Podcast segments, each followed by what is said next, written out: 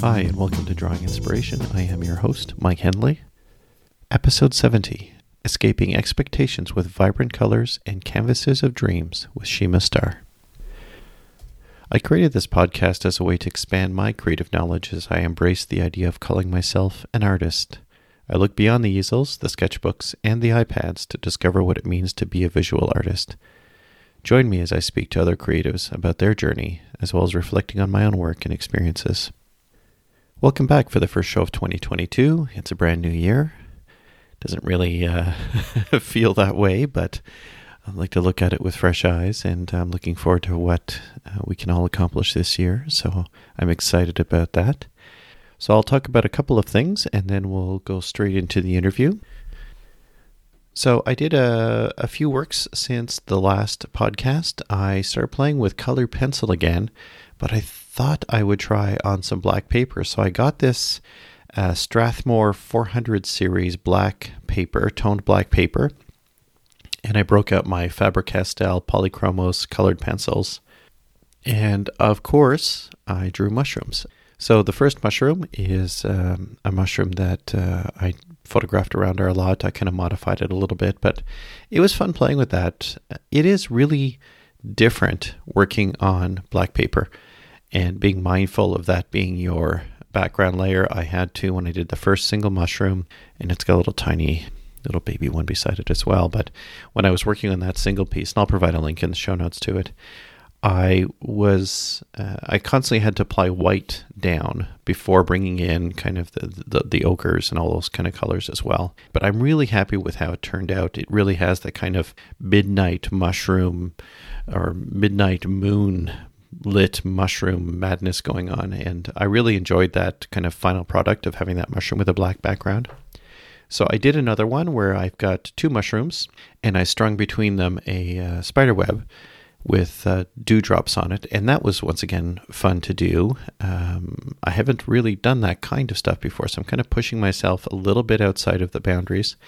And once again, on the black paper with colored pencils. Uh, that one sold, so I was quite uh, impressed with that. I didn't even get a chance to really post it in my shop. So uh, the one with the spider webs is sold, so that was kind of cool. And so I started thinking a little bit more about the black. I really want to explore that. So I actually ordered some black watercolor paper uh, from Stonehenge, and I'm going to be trying that. It is a much more matte paper. I find the colored. I find the Strathmore paper, while it's black, it has a little bit of a sheen to it. This watercolor paper is much more matte, and so I'm going to try it with the gouache I got. So I got some Holbein uh, gouache, a set of 18 and I'm going to use that on this black paper. So I'm going to try that in the next week or two. So hopefully by the next podcast, I'll have kind of a conversation about my findings with that. But I'm really excited about exploring gouache on a black paper and seeing what I can do there. I don't know how it's going to turn out, but I really I've got some ideas. Um, you know, I want to do some stuff around the mushrooms, but you know, it's the year of the tigers coming up, and I really would like to have something fun there. So that's where I'm going with it. So we'll see. We'll see what happens. So the other piece I did was a gecko, and this is an Australian gecko. I think it's a northern leaf-tailed gecko. I think is what it's called. And I, f- I saw this on Instagram. I reached out to the photographer and I said, Hey, do you mind if I draw one of your animals? I love your photographs. And he was like, Yeah, whatever you want. It's cool. So I did that. And it took me about somewhere between like three and four hours to do this. Uh, once again, relying on that Pentel Graph Gear 1000, which is my favorite mechanical pencil, uh, 0.3 millimeter, and a 2B lead. And I did that all on Strathmore Bristol Smooth paper, so it's um, it's got it still has a little bit of tooth, but it is a very sturdy paper. And I also used a, a blending tool, blending stub. Uh, there was this gecko is on a on a log, and I really wanted to kind of draw that log in kind of a really kind of a vague way, and I just used the stump for that. It was just easier to apply that kind of graphite. I think if I was doing a much larger piece, I would probably incorporate uh, other pencils into this. I would probably consider a, a clutch pencil in addition to the graph gear, or going to something like the Staedtler Lumograph Black, which is that wonderful pencil that Colinite spoke about that is a, a combination of graphite and carbon and or sorry graphite and, and charcoal and doesn't give you that sheen. So i would probably consider something like that if the piece was larger and i wanted to get more coverage. But i was really happy with how that turned out. I just love drawing texture and with a gecko there's so much of it. And there are areas of that that i think i would do differently. And this is always part of the reflection i have in work. But you know i'm really happy with the eye I'm really happy with the shadow on its right foot, kind of re- where the body would be throwing a shadow. So I'm happy with a few areas like that. Um, you know, I love the texture on the back.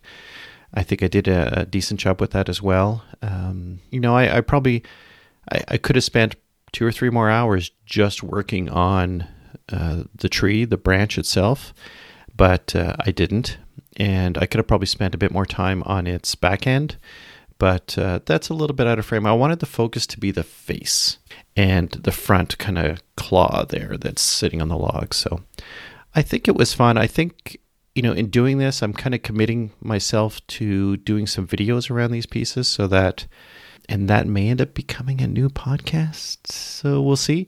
But I'm going to be documenting more of this. I think there's some value in seeing other people create and understanding how they do it and how they approach it. One thing I didn't do with this is I didn't sketch the whole thing out before I started.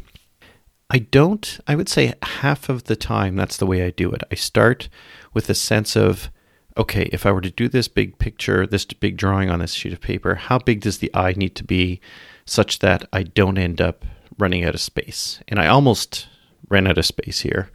Uh, it landed the way I wanted it to, but it was close. But I simply started with the eye and then I just drew out from there. When I got to the log, I did kind of rough in the outer edges of the log, but for me, it was I just started the middle and, and drew out, and um, it was fun. It was just I've I've been playing with watercolor. I've been playing with colored pencil. It was, it was so nice to get back to graphite. I'll say it again. Graphite is my first love. It will be my my, my default. It'll be I don't know. It's that it's that warm cup of joy after a really cold winter's day. That's graphite for me. So I'll always come back to it. That the other thing that I did with uh, this photographer as well, and he's based in, uh, and I'll include a link to his work so you can check him out. And uh, he has some amazing photos. So he's based in Australia, and so what I said is, you know, if you let me use your work, I'll send you a print. So that's what I'm doing with photographers now. So if you're a photographer and you've got some interesting work, please let me know. Uh, so that's what I will do is I'll use it either solely as the reference or in addition to other photos as part of a piece. And if I use some of the work, and I always ask for permission, but if I use some of the work, I will send a print of the final piece. So that's what I'm going to do in the next week or so. I'm going to send a print to Australia to Cole, a different Cole, um, who's the photographer that caught this uh, wonderful gecko. So that's going to be on on its way to him. And the other thing I, I found, I think, through this as well is trusting the process. I think that sometimes I get so caught up in things. I'm thinking, oh, this isn't working out. I've, it's it's not looking done. It's this doesn't look right. I just want to move it along. I want to rush it. I want to get it done, and I just need to trust the process. So that's what I had to kind of talk myself down from that precipice of of uh, I'm not an artist. I don't know what I'm doing, and just trust the process. And I've done it recently with this piece in graphite, and I've also done it in watercolor. And I think that what I'm learning is not just the skills around creating, but it is the mindset, it's the approach, it's trusting the process. Once you get a process that works, just you got to trust it and you got to do it um, and then you can apply that to different mediums. But that's what I'm really enjoying about this is I'm I'm finding it much easier to talk myself down from this feeling of failure by just thinking, you know what, it's an ugly stage, or I'm in the middle of this process, and don't rush it. Don't throw down the blacks too early. Uh, in something like graphite. Um, don't be stressed about the cracks in the skin of the gecko. Just layer, layer, layer. Take your time, finish an area, and move on and that's what I did, and uh, I'm happy with how it turned out. So I think that's it for updates. Now we'll jump into the interview. I discovered my guest this week on the popular audio chat app known as Clubhouse. She has been a force of empowerment, support, and discovery for many artists on social media. She uses a precise and colorful palette to create her beautiful works. With a wonderful mix of patterns, colors, and images, she will draw you into her world. Her pieces serve to highlight and celebrate women and people of color. To talk about her creative journey, I welcome to the Drawing Inspiration podcast Shima Star. Hi, Shima. How are you doing today? Hi, Mike. I'm good today. Thank you. I'm uh, really grateful to be here and uh, thankful to be invited to your podcast.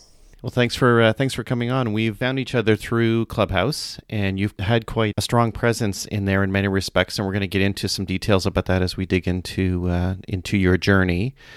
And I just, I've always wanted to have you come on because I just, I love your body of work. I, I love the, the, focus around what you're doing, the colors, the palettes, uh, your history, and all of this as well, I think is compelling. And I just wanted to hear your story. And I wanted that opportunity without all the clubhouse people around for us to have a conversation about you and where you came from. And, you know, as, as I start every interview, I always wonder was, was creating, was painting, was that something that you did as a kid? Was it was it always with you, or did you discover it later in life? Yeah, my story is a bit of a hard one, really. I was around six or six or seven years old in primary school, or your equivalent of an elementary school here in the states, um, and was taken on a school trip to the Tate Modern. And I remember this is my earliest memory. I remember clearly uh, seeing David Hockney's collage of his grandmother. It was a Polaroid collage of his grandmother, and um, I was in awe, absolute awe as a young child. First time I'd ever been um, to a gallery. And I turned around, and in my mind, I thought to myself, I have a grandmother and I have a camera. Although this Polaroid camera was 100 miles away in Birmingham with my grandfather, that maybe one day I could be an artist. So that was my earliest memory. That's awesome. Did that fuel you afterwards? Did you feel that you needed to explore it, or uh, did you take the normal path we all do through school and then at some point find art again? Um, yeah, it's a it's a ch- it's a challenging story. I was not allowed to be an artist in my home. We're first generation wow. British born. Mm-hmm. I was not allowed to paint or draw. Um, we were, you know, uh, financially challenged. I didn't have um, luxuries like toys or paints or pretty much anything most of the other kids did have. So, yeah, home wasn't a place where I was able to create, it was school. And at school, my elementary school teacher, and I think it was it was in the same year, um, she noticed that I leaned towards the arts. And she said to my father, you know, she's very interested in, in art making. And I was lucky in the sense that I would be, she would give me little things to go off and do. And so that, that was the only space that I was able to be creative. And I would also do things like hide in the library and study in the little encyclopedias because images were really important to me. So I would memorize all of these tiny encyclopedias of butterflies, cats, dogs. That's that's how I would spend my time in the classroom. That's awesome. So it wasn't just a matter of of having the materials uh, and not being able to purchase the materials. It was just something that was frowned upon for you to embrace art as a priority for you. Yeah, even at a young mm, age. Yeah, a very young age. And uh, um, the opportunities where I was able to be a little bit more creative. I had an aunt, we would spend our summers um, holidaying in Birmingham with our grandparents. And my aunt noticed that, you know, I like to draw. So she would bring home um, carbon paper where it has. Uh, yeah, she'd bring it home from the office. She, I think she was a secretary at the time, and she'd bring me home sheets of these papers, and I would just scribble, scribble, scribble away until I'd gotten every single bit of carbon off of that paper. And I remember that was a safe space for me to be able to be a little bit more creative. But I just, you know, really just uh, persevered with with doing this thing in the classroom. Um, I remember sort of drawing on the wallpaper. We had tiny flowers and I would draw teeny tiny little drawings in that, just making sure that my father wouldn't uh, find them or see them. that's that's a challenge. Um, you know, I admire you for for you know, go, going from that point to where you are now, like that would be really tough. Like my dad was not necessarily super supportive in what I was doing, but not to the point of of that. So, did you enjoy at all working on that without a, bunch of people around you? Did you enjoy the fact that you could create and not have to share it with others? I'm just wondering what your mindset was. Did you feel like you were sneaky and you were accomplishing something, or did you did you live in some degree of fear in doing it? And I'm wondering how that then translates into what you did next in, in going to uh, to chase a degree down. Um, I think I've always there's something about me that um, I always pushed against the grain. Um, I'm the oldest. Uh, no, I'm the yeah. I'm the oldest out of forty cousins on my mother's side alone. Um, so I was, I'm here to break boundaries for the rest of them, you know. Um, the only artist in my family, I had no one else, no one else around me to kind of um, support, even outside of my own sort of nuclear uh, family. Did I, you know, I just did it. It was just something that I had to do, something that I really enjoyed. I the one thing that I know the not having access to these tools um, gave me was imagination. You know, being able to dream, being able to uh, see things. Um, I definitely feel that having had that kind of upbringing made me have to use that part of my brain a lot more. Um, I had to be a lot more creative, right, in order to be a creative. Well, that's why I was like, I you strike me as a person where um, no or no, you can't is is kind of a, a, a battle cry for you, and I'm I'm trying to I guess understand at what point did that really develop um, because it's it it feels like art was maybe the catalyst for part of that, but maybe art was the result of that mindset that you had. Okay, so I'm going to share this and uh, uh, I have a memory of we were latchkey kids. As I said, you know, we didn't have very much growing up, and spend, you know, I say we. I have my sister. I'm the oldest, and uh, uh, Dad would give us papers to sort of uh, do work on. He wanted us to write or do math, so he left some papers home one day. And again, I feel like this was around the same sort of time that I took an interest in art. I pushed my sister to write the story and I said, I'll draw the pictures. And she wrote the story and we, we dreamed this up together and I drew the illustrations. And then uh, he came home and he wasn't happy that I had uh, drawn on these piece of, pieces of paper. And then he proceeded to rip them up. So, ah. Wow. And um, the next day he actually drew lines on the pieces of paper to stop me from drawing. So, what did that for you do for you? Did that obviously there's the you know there's that weight of oh my god what just happened, and then is is it more that well I'm going to have to try harder now? How did that impact you? Um, I just you know I I just rebelled. I just knew that I wasn't going to let these boundaries stop me and I pushed even harder. The you know I was deter- you know the pressure psycho- psychologically of you know having to um, meet and serve the needs of uh, of my parents in terms of having sort of more of an academic education. Um, I just I realized very early on I was you know they kind of lived their lives you know it's my turn now I'm going to do what I want to do and I I understood that very early on and you know did everything to make make sure that I passed the subjects that I wanted to pass. I was not here to please anyone. So I knew that no matter what happened, I was going to do this thing. It's my life to live. That's awesome. I mean, that's hard, mm-hmm. but I think that's awesome because it's made you who you are today. And uh, you're a force to be reckoned with when it comes to, I think, art and, and driving change. And uh, so I appreciate you.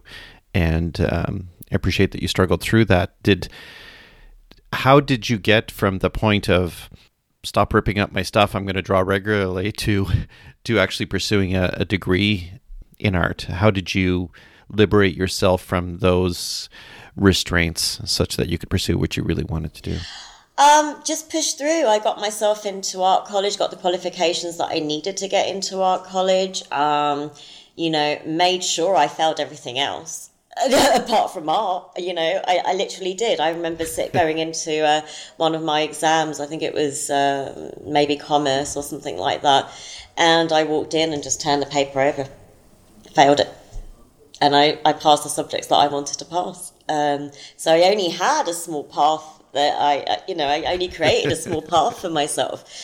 Yeah, I, and, and then you know because I did limit what um, entry points I had, uh, you know, I I ended up sort of specializing in um, screen printing and textile designing um, and surface decoration which was which was great. And actually I have a funny story. I remember going in you know every quarter we would have uh, once we'd worked out a project we would have a review and then we would get our grades. And I kept getting merits and I kept getting merits and I couldn't understand why I wasn't getting um, a distinction. I was really working hard and I turned around and asked my tutor, you know, I was on a printmaking course, I'm like, why am I not getting distinctions? Or, you know, I'm getting merits all the time, but I'm not getting distinctions. She said, well, Shima, this is actually a printmaking course. You need to be printmaking. I was refusing to even do that.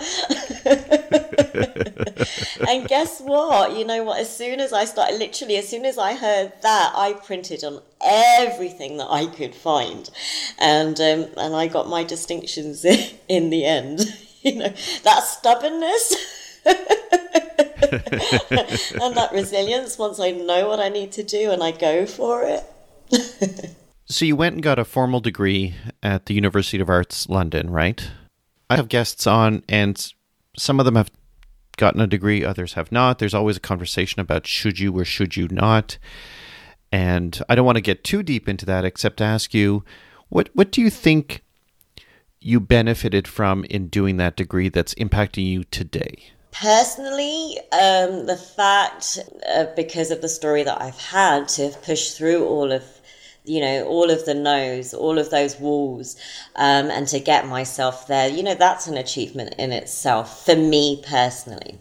And then also, you know, thinking about um, my big family. I, you know, I like I said, I broke a lot of boundaries. It it was easier for the you know even in terms of my my marriage to my husband. He's a different religion. Again, that was another barrier I had to break, and they were then had the freedom to uh, marry whoever they want and. Uh, um, you know, I remember them all loving the, the t-shirts that I would make from college and they would all take them all because uh, I would have piles of them because by the time I learned how to print or decided to print, I was printing left, right and centre. So for me personally, it, I needed that badge.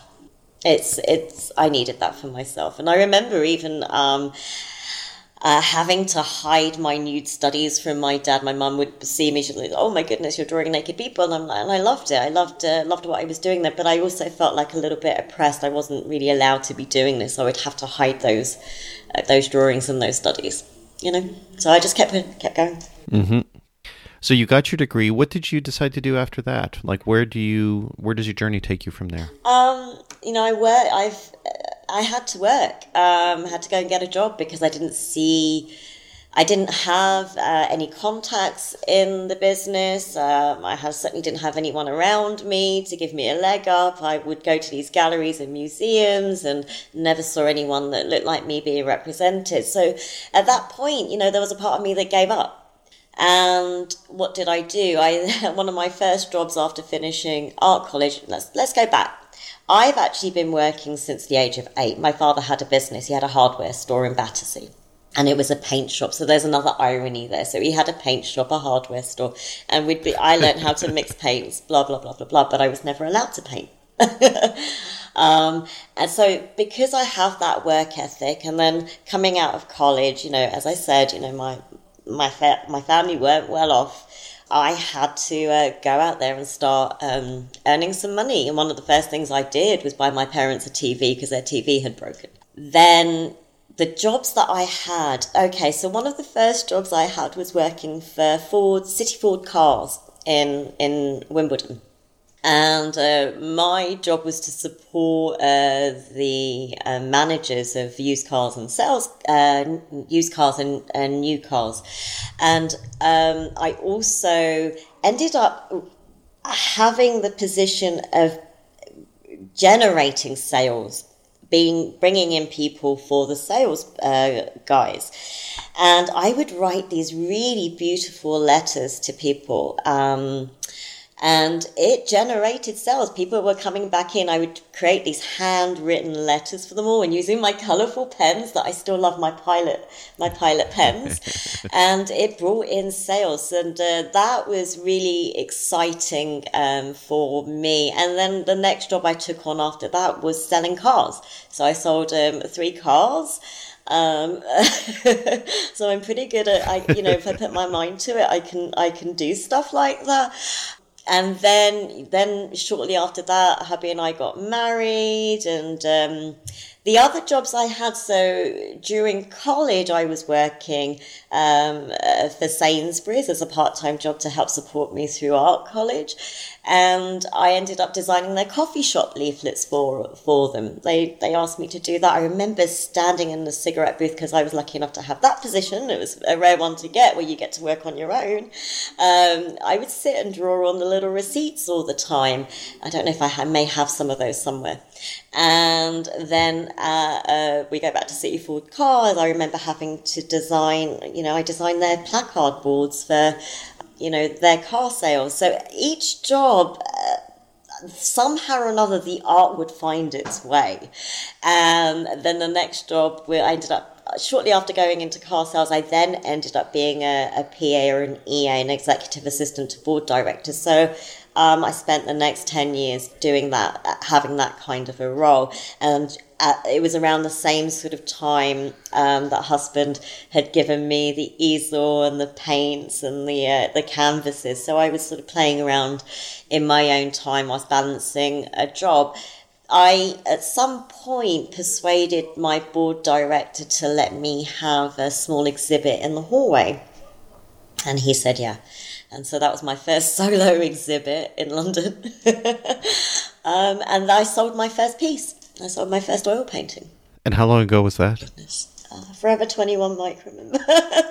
and uh, spirit, soul, and uh, everything else. And, and I just wanted to give that some perspective because if people are listening to this podcast and they're on their journey and they're painting and they're creating, just to know that it's, you know, there's a lot of especially in the NFT world, there's a lot of sense that, oh, you can just do this instantly or within three months or six months. But being an artist takes a lot of time. And I think that uh, for some, the journey is, is shorter than others. But knowing that, you know, your first piece that you sold was some time ago, it does, we're all on our own journey. There's no rush around this, and things take time and it's okay to do that. And I, I just, uh, I think that's cool that th- you sold your first piece in your office where you were yeah. working, that you coordinated an effort to have your own show. What did it mean to you to sell your piece? Did that give you some kind of spark to then pursue it, or did it not come till later that you decided to take it a little bit more seriously? So, you know, just having some memories resurface. So, not too long after that, I um, joined a collective which was Wandsworth Art Festival, and we did um, some open houses. I think I did it maybe once or twice. I'm just trying to remember, and um, and I feel like it was a, around the same sort of time period. So I was sort of think I, I definitely was getting back into my work at that point. Um, and again, you know, I sold, yeah, I sold like three pieces there to uh, to friends, and um, and I sold them pretty cheap. I, they were actually some of them were unfinished. Uh, I was just I, I had to put some work up in this show. I said I would be a part of it, and some of these pieces were unfinished, and I was surprised that they wanted them, um, and I was also surprised that this person had bought this piece at um, at the office that I worked with. Um, because I'd never really received that kind of validation. Um, and then my friends had a coffee shop which was uh, local to, to where we lived, and they actually put the work up there and sold them on. So uh, very early on, my work was moving, but I wasn't really absorbing that as a, you know, as incentive to really continue. I was sitting there sort of questioning, well, that work was unfinished. Oh, you really like that? you know, I sort of had, uh, had a lot of self doubt yeah, just uh, it was very interesting. And it wasn't too long after that before we ended up moving out here to the States. It's interesting you talk about, you know, selling your work at, at work and selling your work in coffee shops because so many people feel, I shouldn't say so many, a lot of people feel that being in a gallery is a milestone. It's something you have to check off your list. And I just wanted to, to highlight that, you know, your first two showings weren't in galleries right? And so there's opportunities out there that people need to be considerate about, whether it's where you work or a coffee shop or a local restaurant that provides opportunity uh, for you to showcase your work in an environment that may do really well based on the kind of work that you do. So um, I just wanted to highlight that your first two two shows weren't even in a gallery. That was independent incredible. of college, so I would have had a solo exhibit. Well, I would have had a group exhibit with college, so that was was my first, and then going off and doing that by myself. Yeah, because I didn't know where to start. Um, and again, you know, I don't didn't know anyone in the business, so um, to take whatever opportunity, really, you know, even to gauge or what viewers think of your work, you know, putting yourself out there, you know, what's the response? How do people feel about what you're doing right now? And I was really lucky um, when I think back at it, you know, to sell my office. I mean, it's a bit cheeky and it's quite good to have that in my back pocket of my story yeah, you know, and then even knowing that people were buying works that were, it, it, was very puzzling for me. What am I doing? You know, I, I didn't quite understand it. But I think really, you know, even this time around in my career, so I returned back to my practice around, again, the numbers are a little fuzzy, around five, six years ago. And when I finally had the courage to um, connect with our local community arts centre, uh, they were doing an, um, a sort of a gala where you could uh, you could invest in a little stall and you know you're showing your work. And I, and I did it. I did it again because I wanted to know what the response was. And I've all you know that was really positive in the sense that people were interested in what I was doing. I then was invited to do an artist talk. And all of these little things they all begin to add up and build the confidence to continue because like I said, you know, I have stopped so many times. I've had moments even, you know, not too recently where I'm like, oh, I'm going to give this up again. I'm so over it. But to keep going no matter what, you know, there's persistence, there's drive, there's a need to do this thing, whatever this thing is, you know. Yeah, I think that's um that's what makes us artists and I think the ups and downs contribute to our work at some point uh, I saw Susan Cain, who wrote the book Quiet, which is an excellent book if you're an introvert. But she coming out with a new book in April. She just had it on her Instagram today, uh, talking about how creatives um, are so magical about being able to produce what they do, and it, some of it comes from sorrow. And so her book focuses around sorrow, and I think that's I'm, I'm compelled now to read it to understand where my art is maybe coming from.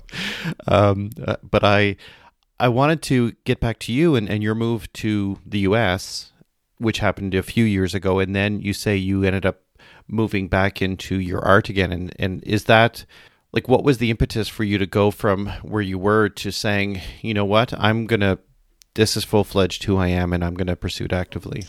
Yeah, um, there were a few things that happened to me at that point. Okay, so there was a couple of things. First of all, my youngest child, she started to go to school, and um, I had this big hole. I remember going to Target for the first time and I was by myself pushing a cart around and I had nobody to say no to. And um, that was that was pretty hard. I remember crying for a couple of weeks after that. And then my dog was diagnosed, uh, who I absolutely love and adore. He's my first baby. He came over from London with us. Yes, you can tell I have four companions. I love uh, our fellow Earthlings. Um, and he was diagnosed with heart disease, and so that was another knock. And then uh, I discovered that I, I, that was when I was diagnosed as bipolar as well. So I, I really withdrew during that withdrawal from the world, I withdrew for two years. Uh, I that's when I returned back to my practice. That's where I found solace. That's where I found comfort. That's when I found Instagram. I actually discovered Instagram in a manic episode and I was just like pushing buttons left, right, and center. And I didn't understand why people were following me. I was posting about Madonna. It was like completely bonkers. and then I had the courage, you know, to actually, um, you know, post some of my art. You know, again, you know, I, I've had these on and off starts, you know, that great start with having that solo show, selling a bit, then selling again, and then pulling away, and then you know being being a mum for so many years, and then coming back again. So it, each step has been a, a, step of courage to to put it back out there. Um, and then you know that one like that that one comment at that point in my life was a lifeline for me. Yeah. And that gave me the confidence. I'm so grateful for my followers. I'm so grateful. They don't know what they have done for me, but I have an absolute, you know, a lot of love and gratitude for them. I wanted to say thank you for sharing what you shared because I think it, it helps. There may be somebody listening now who is struggling, who is either struggling with uh, something outside of their creative practice that's cr- having an impact on what they're trying to do, or they may have some kind of artist block at this point, or they may have lost their, their path, or they may have not found it yet, um, and they're still struggling with style or whatever the case. And I just wanted to thank you for sharing that because we often hear the great stuff, even in Clubhouse. It's like, I've got this new show coming up and I've got this and that. But when people are going through difficult times, they, they don't come into those forums. We may see somebody disappear from Clubhouse as an example, which is an audio platform. I've talked about Clubhouse in the podcast before. They may disappear for a couple of weeks and then come back and be like, oh, I was busy, but maybe it wasn't. They really needed help, and, and maybe hopefully they sought it and found it elsewhere. I think it's great for people to hear what you said and to understand that we all have challenges. Prioritizing creativity really helps us so much. I had a previous guest on, Marta, who was talking about that, you know, she has um, eating disorders and she was struggling with that. And for her, art was a safe harbor and um, I, I just I love hearing these stories because sometimes we grow up in households where art is marginalized and it it can have such a huge impact and it is fantastic that the followers on Instagram had that impact for you. Yeah. I mean you've got over 10,000 followers yeah. and uh, I mean, they love your work. It's it's incredible. I would. I, I love your work. oh, thank you, Mike. It re- that means the world. It really does. I'll probably start crying here, but I am open in the rooms about it because um, I think you know, what people have or do enjoy about me is my openness, is my honesty. You know, I'm not, um, and I've said it before that I'm not driven by ego. I'm driven by making art. I'm driven by the fact, you know, I was that young kid in school and that was the only space in which I could be an artist. So I'm really hot on arts education. I could, you know, I remember looking at my art teacher and just, you know, being starstruck by her every time she would come into the classroom.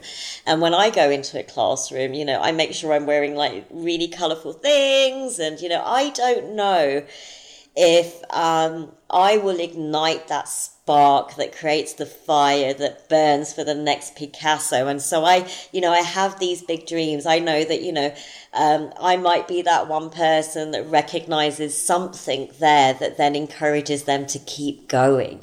Um, and in the rooms, you know, uh, you know, I do, I am pretty honest. We do have our up days. We do have our down days. People know that I can be a bit kooky in the rooms and I'm accepted. And that's a beautiful thing. You know, we have, we have so many great conversations in that space. And again, you know, uh, I have absolute gratitude for everyone that comes in and, um, the rewards when I hear other people being, you know, being successful I had someone come in the other day and saying saying to me, you know what? I suddenly had the confidence to apply for a call, and guess what? I got it. I sit there with the biggest smile on my face, knowing that you've come into this space and it's helped. And in terms of if we're going to revisit sort of being bipolar, I've taken that incredibly seriously. You know, I make sure that I take my medication. I'm a mother. I have to be here every day for my children, make sure that I'm available for my children, um, as well as sort of supporting others as well. So, yeah, that's important. And what I have recognized is that. Uh, uh, you know, I'm able to still uh, be creative and still be on medication. That hasn't changed for me. What it has offered is stability. Um, so you know, that's a great space to be in. I'm I'm incredibly uh, busy. I've got so many starts around me. You know, I'm kind of off over here doing this, off over there doing that, just to make sure that you know I'm I'm just uh, exploring whatever it is I need to be exploring in this moment. I, I, look at the background behind you and I'm excited about everything I see because it's it's very colorful and there's so many things in progress. It's it's exciting. Yeah, I, you know, struggling with with eating disorders or bipolar or um, ADHD. Um, I've had artists and guests on here that have had uh, challenges, and you know, this is all part of being human, and it makes us unique, and it makes our work unique. And um, I appreciate you, Shima, and, and everything that you've done. I wanted to know was there ever an opportunity for your parents to appreciate the art that you create? Yeah, that was kind of a lost cause, really, uh, for my father. I lost him some time ago. But my mum, um, it took her a while, as particularly um, when I returned back to my practice. I suddenly figured out what it was that I should be painting. Now, I avoided figures for a really long time because I actually ended up doing textile designing like I said before, I wasn't. I had to hide these drawings, you know, the my life studies from my family, and I knew that this time around, uh, female form was incredibly important for me, and the work that I was doing really was sort of. Um, I I just knew that I had to speak up. So um, initially, I started to work on a body of work called Universal Woman, and I was really thinking about. Um, how we as women have to balance so much. And there's a lot more to this. You know, growing up, um, I'm Hindu born. Growing up, I would observe that, uh, you know, we would pray to all of these uh, gods and goddesses equally. Yet I would not see the women being treat- treated equally in the home. So I saw a lot of things that didn't fit for me uh, very early on in my childhood. So when I returned back, I suddenly, you know, I began to value myself. I began to understand, you know, that I'm important. And uh, I really wanted to use my voice to, to communicate uh, how valuable we are as women and in the process empower other, other women. So going back to that, it really was only a couple of years ago when I did, uh, if you look on my Instagram, there's a piece called uh, Queen Shima Kali, and it was a piece that um, I'm so I do respond politically to to some subjects that are out there. This piece was in response to uh, the elections and uh, how um, the BIPOC women came out in force um, to save democracy. And I used uh, Kali, um, and she's got all of these different sim- symbols in her hands to represent, um, you know, the power struggles and my mum saw that and she, uh, I thought she would frown at me because I picked on one of our goddesses. but, and I painted her nude and she loved it. And then she said to me, you know, um, it's my birthday coming soon. You know, I think she wanted a, I sent her a card and a print. So yeah, uh, and actually there is another memory that I have of one of my cousins.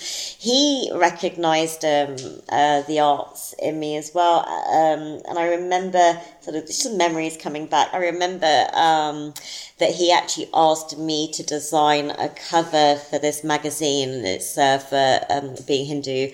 I'm Brahmin, and then uh, we were we had this organization called uh, a Brahm Samaj. Uh, it was a community of just Hindu Brahmins, and I got to design. He encouraged me to design the the cover for that magazine. I still have that somewhere. Um, so that was the first time that I, I think you know that it was kind of presented to more of my family that this is what I like to do. So uh, yeah, it's kind of it's kind of interesting, sort of having these memories resurface. That's uh, that's fun, and I think that's great that your mom was able to see um, some of your work and, and expressed interest in it. And um, yeah, it's um, it's a hard dynamic until you have kids to understand the dynamic of having kids and trying to to support them. Um, but uh, I, am glad that your mom was able to appreciate uh, some of your work. So. Oh, she's still around. She still appreciates it. Yeah, she's a she's a fan of it now, which is quite funny. It's no, it's lovely. It really is lovely. Um, well, she knew. I mean, I would be in my bedroom painting on the floor, and I didn't really even have a proper table. I didn't have an art table. I'd be painting on the floor, and I'd be working on textiles, and I'd be ironing the carpet. I I ruined. I I ruined my bedroom with my so I wanted to like you touched on your work. Maybe can you describe the kind of work that you're doing now? How would you describe? I mean, you know, there's an artist statement that's up on your website, but how would you describe? And, and you've kind of talked around it a little bit, but how would you describe the kind of work that you're doing and the palette you've chosen and why? And well, let's start with the color palette. Okay, so the color palette for me um, has always been um, it's always been there. I've always used this color palette, really bright, uh, really bright colors. And then I have uh, my a memory of my faculty head uh, when I was at art college hating my use of color, um, and that just like that stung you know, again, you know, someone's criticizing me, telling me, oh, I shouldn't be doing this, and what do I want to do? I want to do it more. So, uh, you know, I literally am sticking two fingers up at it and saying, well, you know, I don't care what you think, I'm going to do this anyway. Um, but the other side of that is these are the colors that, you know, we see in our culture. Uh, you know, you go across the pond to India, uh, so many vibrant colors. The clothing that we wear, it's so vibrant, so colorful. The festival of, of, of light, it's colorful. Holi, it's colorful. So to receive that kind of criticism in art college wasn't necessarily just about the work. It was also almost a, um, a criticism about my culture. Um, and I refused to give it up. And also, you know, at the same sort of time, I was thinking about Picasso and how he said, you know, he wanted to always um, to go back and paint like a child. Whilst I saw these colours as, you know, these are the colours that we're given as children in a classroom. These are the colours that we start with. So why are they so offensive mm-hmm. as we grow up? Why do I have to mix these colors up when these pigments have been dug up from the ground? You know, we've given the people have you know, really worked hard to give us these colours, and now you want me to mix them up with white? I'm not going to do that. these are beautiful colours as they are. I don't need to mess with them too much. I love your palette. I think that, you know, so many people are taught in school to to use the Zorn palette um, in in working around their art. I think there should be part of the uh, part of the uh, the curriculum should be maybe leveraging the Shima palette alongside the Zorn palette. So. I, I, love I love your choice of colors, um, and I love your subjects. I think you know it is it is about women, women of color, women of strength. Um, you know the uh, the rendering you did of Kiki, I think is um, um, of RBG is is is incredible. You know, I think you know having two daughters, I love seeing the work that you're doing because it is it is speaking to that, and um, it's special. It's important. I appreciate you saying that. So you know, another thing that really spearheaded. Well, yeah, spearheaded me this time around was an incident that I uh, found myself in when I was um, in the elementary school being uh, trained to be an art docent for the for the students. And uh, one of the PTSA, she was actually the PTSA president at the time, she was uh, presenting the artists uh, that we would be teaching for the year ahead. And all of a sudden, she came out with this line that you, we like to use coloured artists. And I sat there and I was like, what did I just hear? you know, I'm I I hadn't been out here long. Um, and I felt in that moment, I was like, what just happened? I've pretty much heard every sort of comment that I could possibly hear growing up in South London. And in that moment, I was like, am I in the 1950s? I just didn't understand it. Um, but being a South Londoner, I'm not um, shy about speaking up. I looked around the room at the other mothers and. Uh, piped up and said, you know, so what colour exactly are we talking about? Red, yellow, green, or blue? And uh, looked back around the room and saw these other mothers, sort of their eyes smiled. So I knew in that moment it was good. It, I, I had to speak up. I had to say something. But again, I walked away from it and I thought, what does a coloured artist look like? What does I'm a coloured artist? I'm colourful. I'm I'm going to embrace my colours, which then spearheaded um, me painting invisible and universal women. And if you look back at those pieces, they're um, women almost hidden in these lines of colour, and it takes a a moment or two to discover them. And it talks about, for me, you know, being a woman of colour, not being seen I'm very much present, but once you see me, you can't unsee me, which is the, those women in those paintings. So, yeah, the colours are, uh, it's so important because uh, we shouldn't be um, shamed even by that word. You know that word is it's uh, it's quite an important word and we need to you know fly our own flags and shout out about how colorful we are and there's nothing wrong with color and dress in our vibrant colors and just uh, and just be really colorful you know why not I think that's uh, I think that's great, and I love uh, I just love flipping through your work. I'll include links to some of the works that you spoke about. So if people are listening to this and they're out on going for a drive or doing a run right now, uh, know that anything that Shima and I talk about will be in the show notes, and I'll provide links directly to those pieces as uh, she's spoken about them through the podcast. So, when we talk about your pieces, what materials are you working with? I mean, for the artist who's listening to this, who's thinking about, oh, I want to try some of this, or I want to, I'm curious about how Shima pulls it all together. What is your primary choice at this point, and what have you played with as a matter of materials? Um, you know, I am a, right. When I talk about my art, I talk about playing. Um, and I will talk about the tools and the materials of the toys that I've never had. And so I have this mentality that, you know, I'm willing to try and play with anything.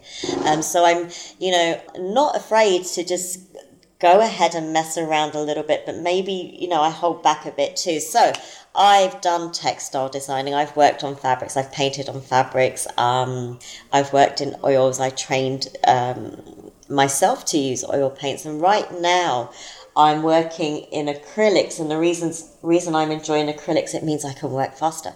I have a lot I really want to do, and I don't know how much time I've got left. Hopefully, all the time in the world, but I really need to get this stuff out, out of me physically. And I often will say in the rooms as well, you know, I've painted a lot of paintings and I have to physically kind of manifest them.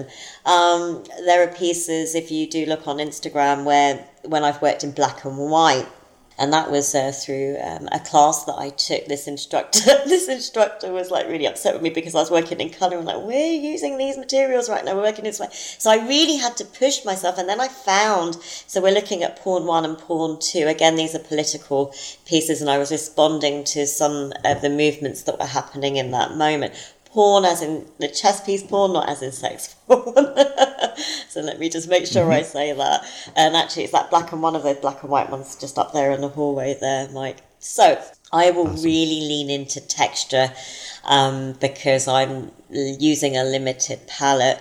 Um, so I have lots of things that um, I go off and do and explore. I, I use pens. You know, if I was to to speak to an audience, you know, just whatever tool you have in front of you. I look back at artists who even create works using, um, you know, photographs, montages, uh, anything. I actually enjoy it when I do have limited resources because that's when you push yourself um, as an art, or I certainly found that that's when I pushed myself, and all of a sudden I discover, whoa, I'm doing this now. Where, you know, where is this going to lead me? And it's another road to uh, to travel down and explore further. Is there a medium that you haven't played with that you want to? I, you know, I think at some point I would love to um, explore film. Um, I already have like lots of things going off in my brain, film and light. I just need to get to that point when I'm, you know, need to get to that point to be able to move forward and create create some more pieces. Um, yeah, I would love to explore um, playing with light. I would love to explore working with film. I'm not quite sure how that will, you know, choose to manifest itself in my life, but that would be something you know, I would love to uh, you know, look at these colours and create something using light. Um, yeah, there you go. You know, you've got a couple of pencil pieces that you've done uh, that are in your Instagram feed. When you're creating a piece that's acrylic or oil, is sketching and laying that out an important part of that process for you? Or do you immediately kind of, as soon as you can, jump in and start hitting the canvas with uh, with paint? Yeah, um, I will tend to do. I tend, yeah, I don't tend to do a lot of sketches. I may just like do something very quick on post-it notes, and I have you know tons of little notes here and there. I'm not even consistent with a sketchbook. I'm a little bit all over the shop. but I will try and capture whatever it is, um, even if it's in a quick fashion. But then I, I, I'm able to, in my mind, already kind of figure out what's going to happen on the canvas. I can sort of break it down and, and lay it out um, and then go straight into the canvas. And then it's sort of just roughly sketching it in and then measuring and then making sure that I've got it um, in terms of composition the way that I would like to present it. So already, if I'm even looking at these pieces in that series there, which is my Pussy Illuminati series. Um, I already know mm-hmm. the next two, where they're going to go and what colour schemes I want to work in. And then from that point, I don't know where that where else that's going to lead me. And that particular symbol is actually the wallpaper in Kiki. Okay. Oh yeah, I see that now. I I've made the connection. Have you ever done any digital work? I have started to play around with some digital tools, yes. there is one um, on IG, and you'll see I, I've posted it as a reel. And um, it's one of, because like I said, I feel like sometimes I can't work fast enough. Um, I've used some early starts of some of the abstract uh, women that I've been doing recently, which is similar to those up there. So I have some early starts mm-hmm. down here, and I've kind of, you know, got a little bit stuck with them. So I took images of them, pulled them onto Procreate, and I'm just playing around with it. Um, uh, there is one where you'll see the process of me just messing around. I don't know what I'm doing yet. I'm exploring. It's okay to make mistakes. I posted a video and I'm like going between screens and things are flashing. I'm like, that's cool. It's okay. You know, it's good to explore. It's good to play. It's good to just let it go sometimes. So, yes, I am working with more digital aspects. I'm also really interested. I did post, I probably pulled it already, but of uh, one of these pieces up here and creating movement in it. So, I feel like the, these may be the early steps of me looking at uh, how do I make my images move? How do I um, think about, you know, that to me, then I could explore light. Um, I don't know. It's just the, the possibilities are endless. I'm excited about, you know, the new virtual reality world where we can create in this space and, you know, what does that look like? I've already been in there, although I got thrown into the, the shark tank and almost got eaten by a great white shark. So, you know, be careful about the apps you choose to play with. Yeah, there's uh, there's a lot going on in the art spaces right now, whether it's virtual or or um, uh, the, the, tangible pieces that we tend to work on. So it's uh, it's a matter of choosing community, I think, around that, and you know maybe we could use that as an opportunity to jump right into into Clubhouse because that's where we've met, we connected. Uh, there's a bit of a long history with, I say long, I haven't been in there a year, but um, there's been a history of some kind of rooms changing over and changing around a little bit. But you have a fairly substantial following um, and for those who don't know, Clubhouse is a social uh, audio app. Uh, so it'd be similar to a series of chat rooms, but instead of typing, you're speaking. And you have an opportunity to stay in the audience and observe and listen, or you could move up onto what they call the stage, and you have an opportunity then to interact with other people on the stage. And Shima, you host um, a uh, a club called the Art Club, and that has a whole series of sub rooms where you have specialty kind of topics and things like that. And we're at this point now. It didn't start at that point. What brought you into Clubhouse? What was the initial like pull into it, and and how did that start for you? Um. Okay. So it was the the um, husband who got the initial invite, and um, he started. I, I, he had it a probably about a month or so before uh, I finally said, okay, I will, uh, I will join this up. But he kept saying to me because I'd be in my studio working. Um, I often sort of wake up listening to meditative music. I found that that put me in a good space, headspace um, for the day. And um, he kept saying to me, You should check out this app. It's got these people on it. I'm like, Oh, I don't need another application to be on. I was really resistant for a whole month. um, and then there was this one day where I was like, Okay, all right, let me go check it out. And uh, I found uh, immediately I went to um, an art club, and uh, that, that those were my people I, I don't think I veered any further from the art rooms. Other people said to me, "You should go check out these rooms." I'm like, "No, I'm only interested in art." and uh, and the people around it. I miss talking to artists because of the pandemic. It was incredibly not that it's not a lonely existence anyway. Um, it was it was a much smaller world at that point, and again. For me, I had uh, uh, almost had those moments of giving up. I stopped working during the pandemic for uh, maybe four to six months. I had to put my mummy hat on and take care of my children and so that was my priority at that point.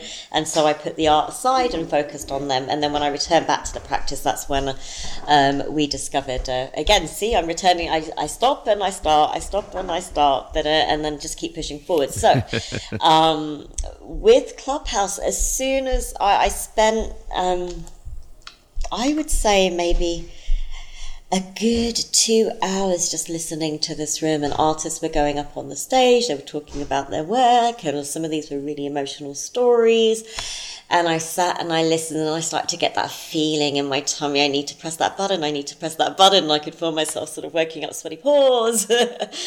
and um, I pushed that button and, uh, oh my gosh, the American accent, the button. Um, then um, it was led up on the stage and, um, and then I spoke about my work and I spoke about where I was and the room pounced on me in a, not in a bad way but they just like were just all over me and they were like loving the work and loving what i was saying and i just like didn't quite understand what was happening in that moment. And all i will say is that i haven't left clubhouse since that day. Um, I, I felt really valued i felt welcomed um, i felt understood i felt like i'd found my people people. Yeah, it's just it's it's been a really wonderful experience uh, for me. Clubhouse has been a great has been great support in the studio whilst I'm working. Sort of, I wake I wake up at ridiculous hours, two three o'clock in the morning, make some coffee, and then I'm I'm down here and I start working. So yeah, because you always have a room open quite early, but uh, you know you're you're you're on PST, so you know for it to be open at uh, you know seven o'clock in the morning, let's say Eastern, uh, yeah, it's uh, two or three, four o'clock in the morning is is a start for you, and that's that's not even you know accommodating all of Europe either. So um, I admire you for for having those rooms available, and so you know for those once again around the clubhouse app you can have these clubs which you can kind of follow and become members uh, you have how many people in your club now shima Oh, I think we're we're we're gonna hit four and a half thousand pretty soon. Um, I was, uh, yeah, it's That's growing awesome. really fast. Uh, a really, a really beautiful, wonderful community of artists um, from all over the world. Just, it's just a, it's really wonderful seeing you know, artists from Africa to China to India. Uh, just it's amazing the the diverse works that you know come uh, through the doors of our club uh, clubhouse room. Um, and as you can tell, and as I've said, you know, I didn't venture too far. Art is my uh, is my first love. You know, I love it. I can't get enough of it.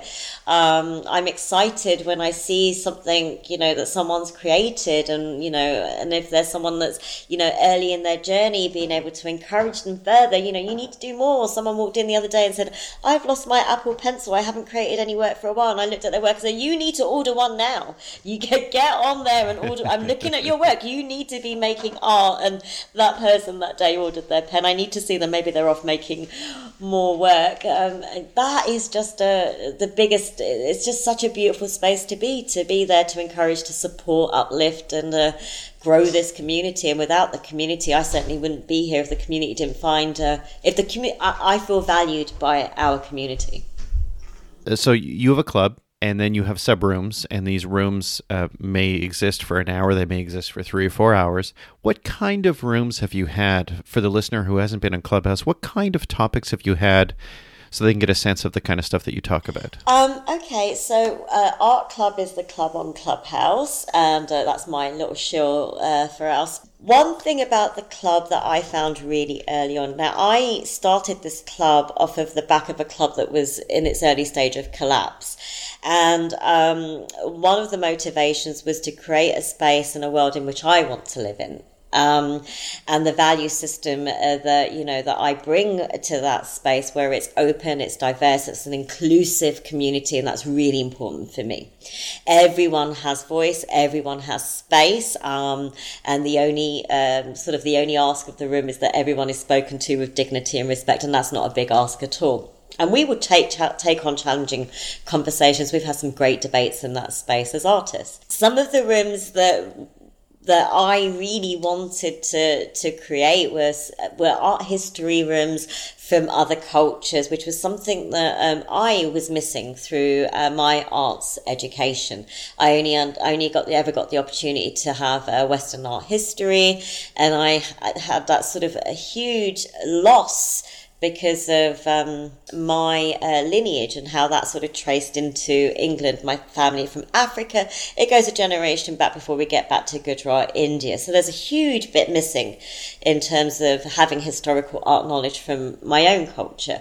So that was important to me. I found some African art historians who came in and hosted rooms about African art history, um, incredibly valuable uh, rooms that, you know, wouldn't have been possible if it wasn't for the, the you know the wonderful community members here on Clubhouse. And um, then I have some art historians from India, and so I've been studying, and even off my own back, going off and studying about Indian um, artists, female artists, particularly from that region. That that's what my main focus has been for the last uh, seven to you know seven to eight years. I'm really hot on finding who these female artists are. I need to know who they are. We, uh, you know, we have branding rooms. You know, I've reached out to some really wonderful members who who brand uh, who specialize in branding and marketing. So being able to support artists with branding and marketing their works, and you know, even in this space, I'm growing and learning too. So uh, I don't come in as someone who knows it all. I always say, you know, I was born yesterday and I know absolutely nothing. So I'm here to learn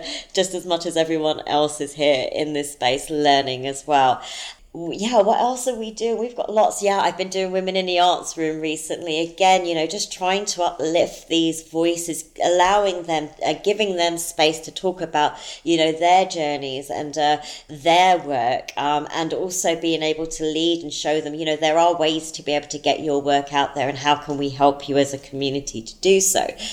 We have, you know, a few friends who will come in and host rooms talking about quotes, and really, what I do is I go into that space and I, and I ask, you know, if you want to come and host a room under the art club, you know, reach out to me. I will help you. I will support you. I will, you know, I'll do my best to be there to get the room started. So I don't hold on to this space as, as, it, as if it's mine and mine only. No, this, this space belongs to the community and I'm here to grow it, support it and go do art, go do whatever you want with it, artists. Go be creative with it, artists. Go blow up the world with it, artists. You know, that's that's what I feel passionately about. Yeah, I've been in so many of your rooms, and uh, we've worked on a few around, you know, uh, setting your goals and uh, looking at a theme for 2022. You've given us some great contributions, and you know we've we've had some good rooms with those. I'm like, Mike, you need to come back. We need to do more of these. People love them. They're learning from them. Yeah, it's uh, it's fun to be able to do that. I I do agree with your comments. It is always a very safe space. Um, we there are a lot of people that will just sit in the audience and and just listen, and it's absolute. There's no pressure to come up and speak, and so it is a great opportunity that way. And you know, for someone who's coming into art quite late in life and starting the podcast back in 2019, Clubhouse was was really important to me. It was an opportunity to connect with people um, as we started heading into the pandemic. I didn't know any creatives in my city. I, I, knew a few, but not many at all. And most of the creatives I know now are in Clubhouse or through Clubhouse or through Instagram. And uh, having that opportunity to be able to talk through ideas and um, being able to bounce around thoughts about, you know, I want to do a giveaway. How should I do it? Or I want to work on this piece. Or even just sharing your work in a way that allows people to see it and to get that feedback about, you know, that piece I really like, or or you know, I would love to see you do this thing. Uh, just being able to get that kind of not so much a critique, but just a commentary from someone else, I think is so valuable. And I, I, I want to thank you for, I know it's a lot of work in having rooms available and being mindful. Because uh, you could hear it even, we were in a room today and you could hear it and i know that you were messaging people in the background thinking about the next room the next topic because it comes up and it's like yes that spark of an idea is going to be important to somebody so i appreciate all the effort that you do in that it's uh, Clubhouse is powerful. It's been powerful. Well, the funny thing is, is I don't see it as work. You know, I don't, I don't see that space as work. I see this as a community. I see this, uh, you know, if I saw it as work, I, I definitely would be in a different headspace. So for me, it really is. Um, not that I'm consciously being altruistic, but I really feel like it's coming from that space. Every time I hear, you know, if someone, if I've said it, I said it in the room today. If I hear of anyone going to sort of to charge you for any information, I will find a way of getting that to you for free. It was free before; it will be free now. So, you know, that act of rebellionism, and you know, I will, I will just be, I'm determined to make that information available because when I return back to my practice again, that was something that I struggled with. People would withhold information. They wouldn't tell me, you know, which direction to go in. So, um, having not, especially coming from the space in which I've come from, which was where all those doors were closed for me, and being determined to support and to find my way, um, I want to to make it accessible for artists to be artists, and uh, it's hard enough financially anyway to be an artist let me see if I can help. I will find people out there. There are plenty of people that will step up, um, and all I have to do is, you know, just ask, ask that question. So, Clubhouse has provided this opportunity for artists to connect. Has it provided an opportunity to you in learning more about yourself? What have you learned about Shima in doing Clubhouse? That's a tough question. Um, or it could even be what what has uh, the interactions with the people in Clubhouse taught you? One of the funniest things I said to my husband, you know, all of a sudden I had all these people following me and uh, coming into the art club, and I'm like, oh my gosh, this is this is just like really weird. Why do these people want to follow me? Uh, and I said to my husband at one point, you know, these people like the sound of my voice, and he looked at me and he burst out laughing because he's been married to me for so long. It's like he didn't he didn't understand it.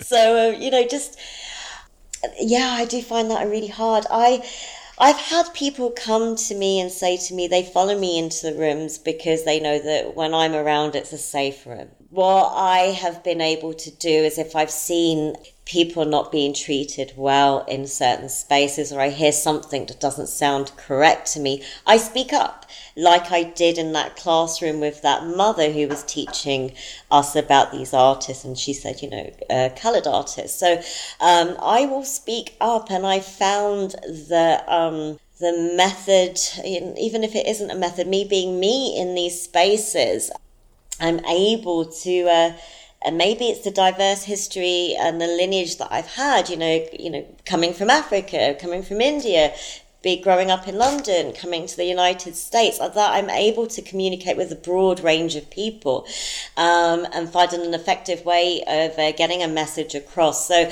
really, uh, I think the biggest thing that I've got is um, the sense of community, and uh, I, you know, I can't thank the community enough of valuing me, valuing my voice, valuing uh, what I stand for. And when I talk about women's issues, I talk about women's issues. I'm not afraid to uh, to speak up when I hear something that is incorrect. Talk about the inequality that is um, and is still happening in the art world. Talk about the systematic sort of racism that's happening in the art world. Those doors were consistently shut.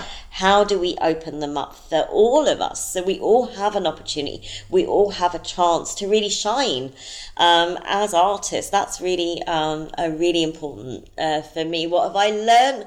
Well, oh my gosh, the learning is never ending. I love when people bring up new artists that I haven't heard of before, or, um, you know, from other cultures, uh, you know, the amount of books I've gotten since being on Clubhouse is, is ridiculous. it really is. And like, oh my gosh, there's a there's a um, Amrit Sher-Gil that I just learnt about. You know, there's a, Z- a Zahid, Lubaina Himid. Um, there's just so many fantastic artists that I've uh, discovered from being in this space. Uh, um, yeah, my shelves need to do something with those books. Do you think that creatively, when it comes to um, you know people of color, the women, um, do you think that in art th- that we're in a better space now than we've been? Like you hear from so many artists around the world in the art club. Do you think we're we're getting better at this as a as as a uh, society. Yeah, you know, you want to you want to be hopeful. Um, we are seeing more um, artists of uh, of color being represented in gallery spaces. I will say that it has literally been in the last 10 years that I've seen this, you know, I was seeing more women artists. Um, uh, it was four or five years ago um, when I picked up a magazine. I saw who, who, this lady who's one of my mentors. She had a show in Seattle, and I was like, "Whoa! There's an artist that looks like me. I need to go and see her." And this was the very first time um, that I'd ever seen uh, um, an Indian artist being represented by a space, and I ran, I ran down there so fast to meet her, and uh, she's ended up sort of being a mentor for me, which I, you know, am forever grateful for. There's still work to be done, um, and I, you know, I'm excited um, for the opportunities that are now um, available. Um, I'm excited for artists, um, all artists, and but more so for artists of color because their voices have been um, left behind, and they're sort of in some ways almost playing. There's some sort of catch up happening when I look at the bigger art world as a, a you know as a bigger picture. There's still work to be done, Mike. So I'm a middle aged white guy. what what can I do as a creative in this space, what can I do or people like me do to help move this along? Is is there anything that um, I mean, I'm sure there's lots that we can do, but is you know, are there a couple of things that we need to be mindful of? If you can talk in general terms, maybe not just about me, but what what what should we be doing? You, what you're doing right now you know, you're elevating my voice by inviting me to do this podcast with you. Um, you know, that I, I will say in the rooms, you know, it doesn't always have to cost you money to support artists in the space when people come in. I will go and, you know, I know that, okay, I have 10 almost 10.2k followers on Instagram. That's leverage for artists. You know, I remember when I was when I was being hit and liked by someone who had 20k, I was like, whoa, this artist likes my work. You know, that's leverage. That helps artists, uh, you know, liking their work, sharing their work, um, you know, putting it on the stories, going into, you know, following them on Twitter. Um, there are lots of ways that we can support artists without it actually having to be financial um, financially bound if that's an issue. The other side of it is yeah go ahead and buy their work. Buy their work because you love it not because you feel sorry for them right? That would be uh, so that you can you know put that proudly on your wall and say you know i love this artist. I love what they stand for. I love the work. That's important. That's validating for um, us artists out there. And um, you know there there are you know, just bringing them in to the community, supporting them. Um, you know, if there are opportunities out there, like calls for art that you see, share it, share it with them, and say, look, you know, this could be an avenue for you. Hence, me hosting rooms. You know, how do you get into a gallery? How do you start uh, start this business? You know, I've got Jagdeep coming in talking about prints. Um, you know, how do you print your work? You know, talking about these things. Um, these are ways to uplift and build and help the community. Even you coming in today and hosting that room about goal setting, you don't know how many people that you've um, supported by doing that who are then going to go on and help other people. I mean, that's it right there, right?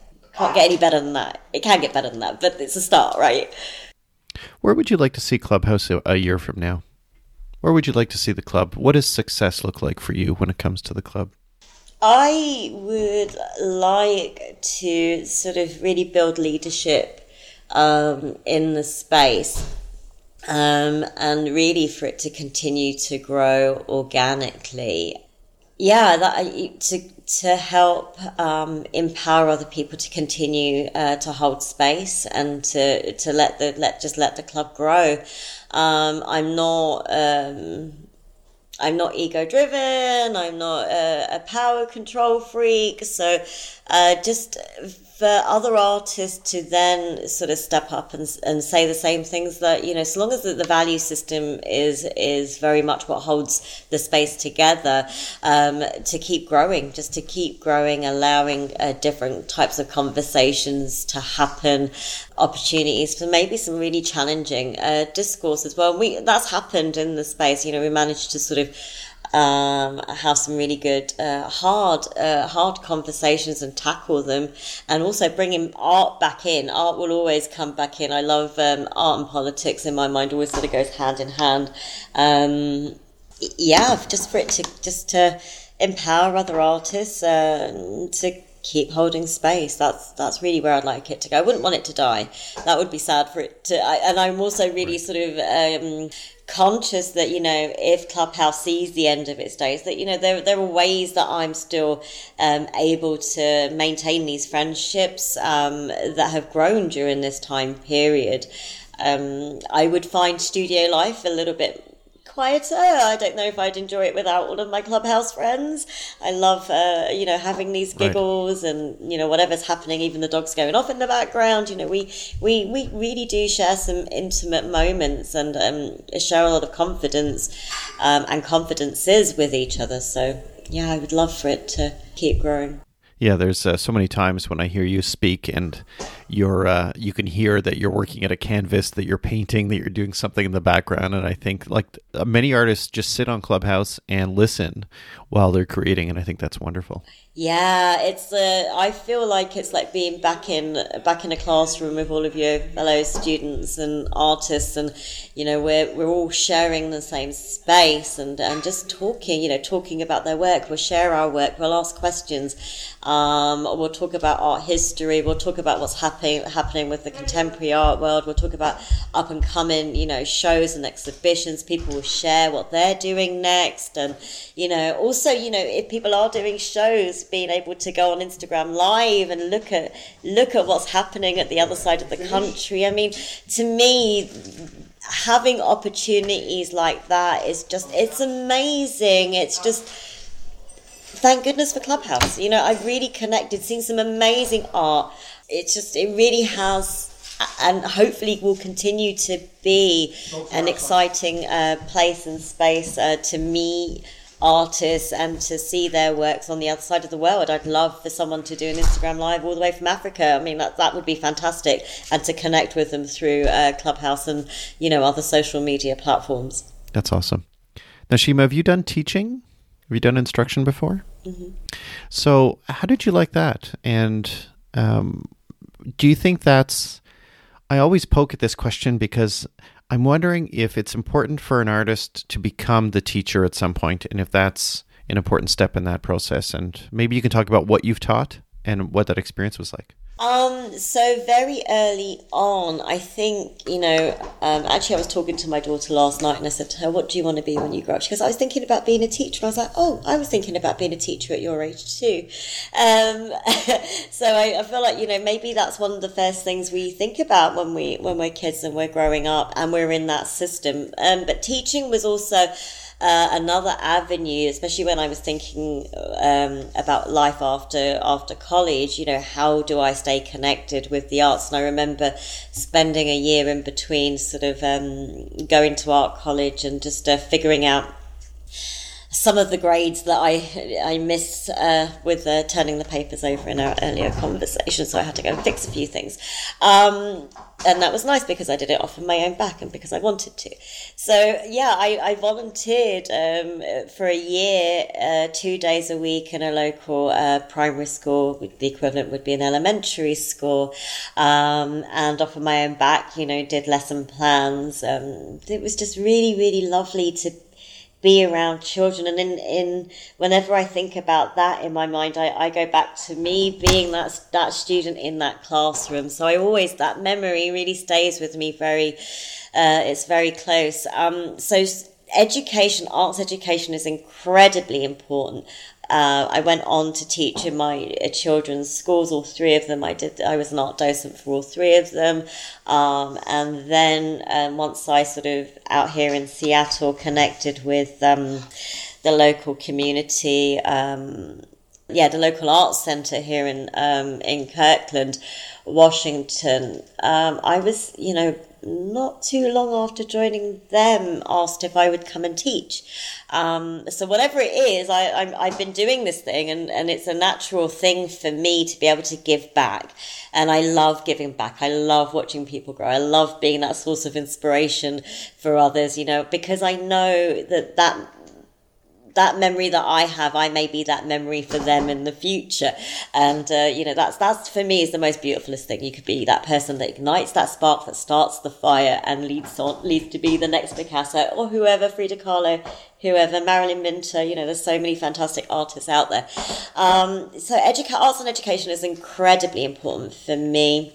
Children need it. Um, adults need it and you can start at any point in your life it doesn't you know it doesn't have to be you can just go and explore the arts and it could be any medium. It could be you could be outside playing with mud and it could end up being an art piece. You could be on the beach and create something and it could be an art piece. The possibilities for artists and playing and creating really is endless. So uh, yeah so you could tell in my voice that i get incredibly excited about it and so yes i am teaching and i will have been invited to teach again with our art center and uh, looking forward to doing that. Um, and I'll be teaching uh, expression through colour. So that's uh, hopefully right up my street. so I want to ask you, Shima, what do you think is the best advice you've ever received with regard to creative practice? Whether it's on Clubhouse or back in England?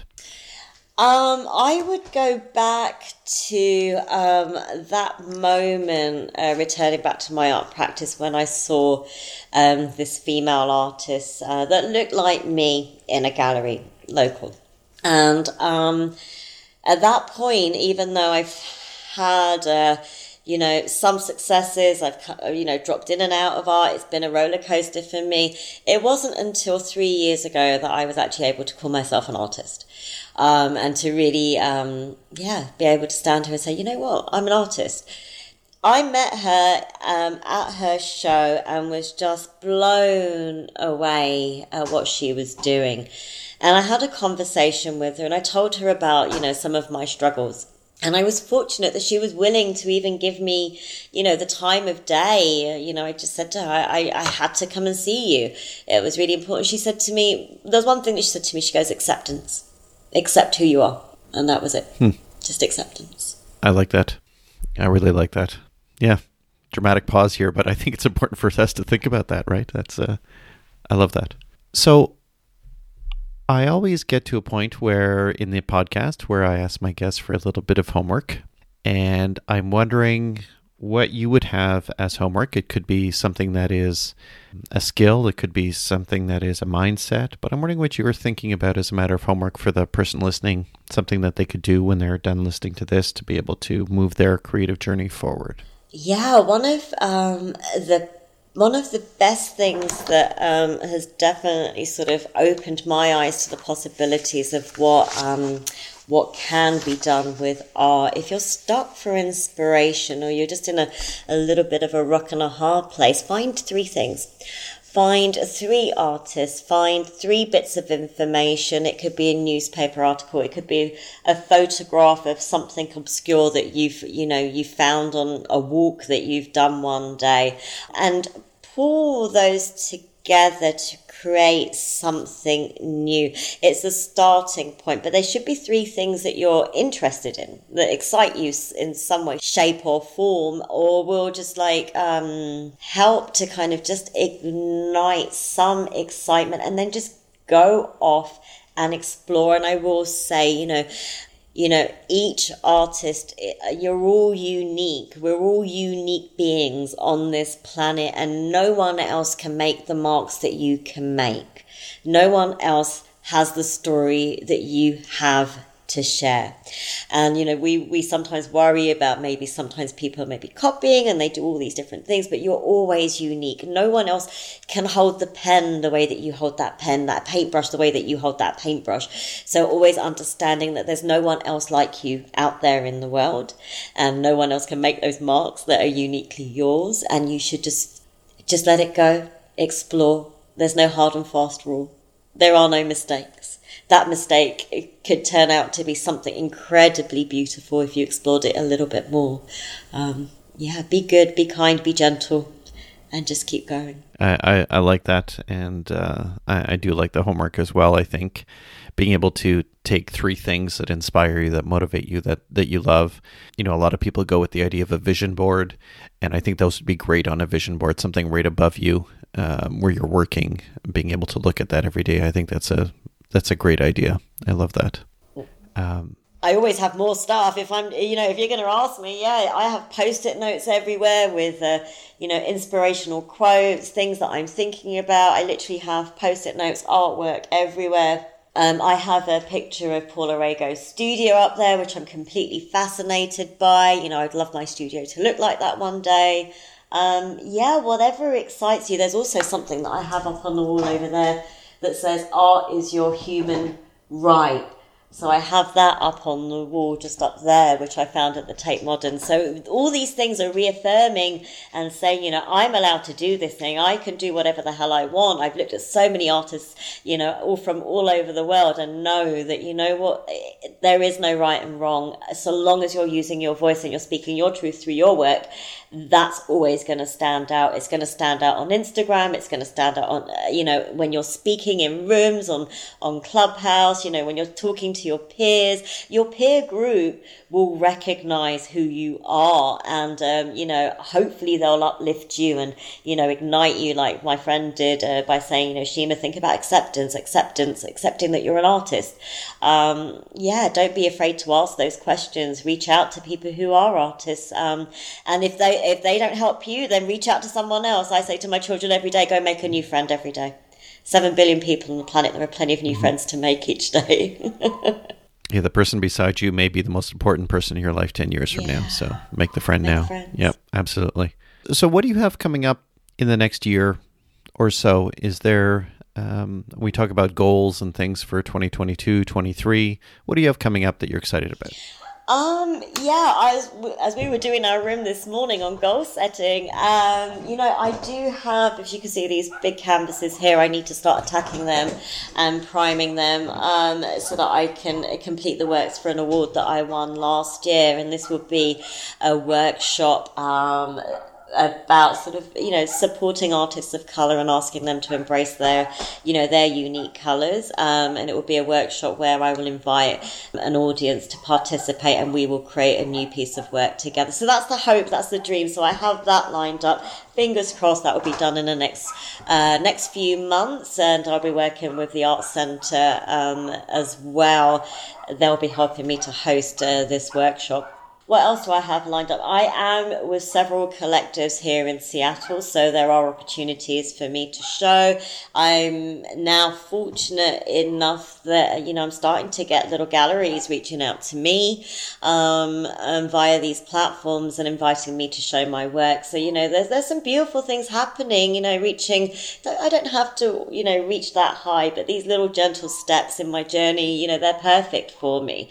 I've, you know, there, there are lots of things out here that are sort of floating around and you know whatever's meant to be for me will be for me. And then i have um, other calls to apply for and you know just to keep pushing forward um, with the work that i'm doing. And i always make sure that you know with all of these other things that happen in the world with teaching with doing these workshops that the most important thing for me is the work. So that's where i really sort of feet back on the ground and focus on the work. What is the intention? Uh, where do i want to go next uh, with it? And i know uh, so long as i have the work um, and uh, you know the story behind the work, it, it, will it will speak for itself. You know, there, there'll be space for me out there. That's awesome. So Shima, where can people find you online? That's uh, you can find me on Instagram as Shima Star um, underscore. But if you Google Shima Star, you'll find me. I've hijacked a few pages, so I usually come up top. Uh, on Shima Star, www.shimastar.com, you'll find some of my works. You'll find some media um, footage of me on there as well. I'm on Twitter. I'm playing around with TikTok a little bit. You know where you'll really find me pretty much every day? Clubhouse in the art club. Awesome. Come connect with me. yes, uh, she was very welcoming, and just uh, I mean, if you have to, just say that you heard her on the podcast. But um, I wanted to ask you about your name as well, uh, because Shima Star is a, name that you've adopted, it, and and maybe that's the wrong word, but maybe you can speak to that a little bit because I think that is kind of reflective of who you are as well.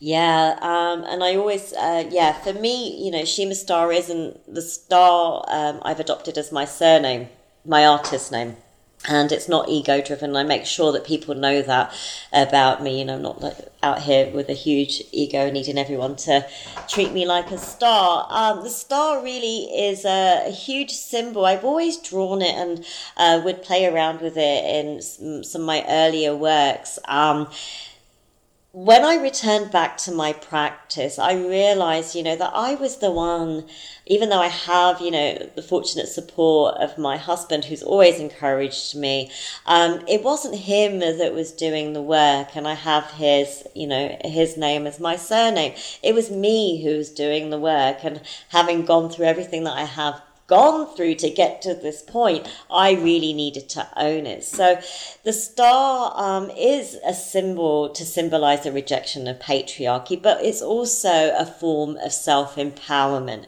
Um, so yeah, I just uh, I I had to. It's almost like Sasha Fierce with uh, with Beyonce. You know, I needed to give myself um, my own name and uh, for me and my work to be me and my work. That's the and that's why we have Shima Star.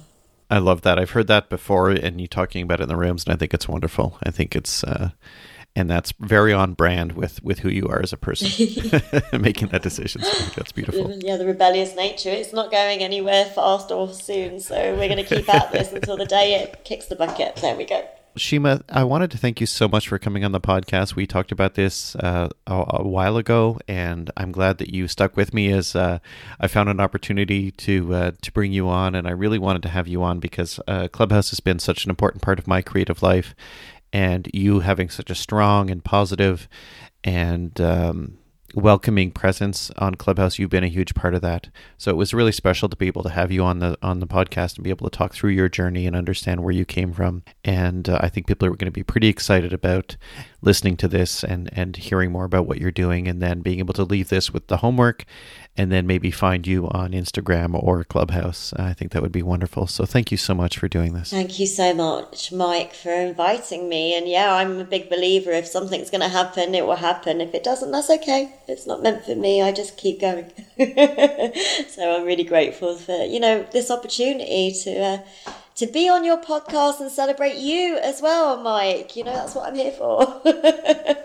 well, thank you so much, Shima. Uh, I want you to uh, take care of yourself. Have a very prosperous 2022 and wish you all the best. And I'll see you in Clubhouse. yes. Uh, yeah. Until the next time, Mike. Thank you so much for today. Thanks, Shima. Have a good one. Show notes, including links to everything Shima and I spoke about, can be found at drawinginspiration.fm slash 70 if you enjoy the show, please subscribe, share, and review wherever you listen to podcasts, which now includes Spotify, which allows you to review and rate podcasts. This will help surface the podcast for others to enjoy. Thank you so much for joining us this week. Be kind to yourself and each other, and keep drawing. Theme music for this podcast is Acid Jazz, provided by Kevin MacLeod.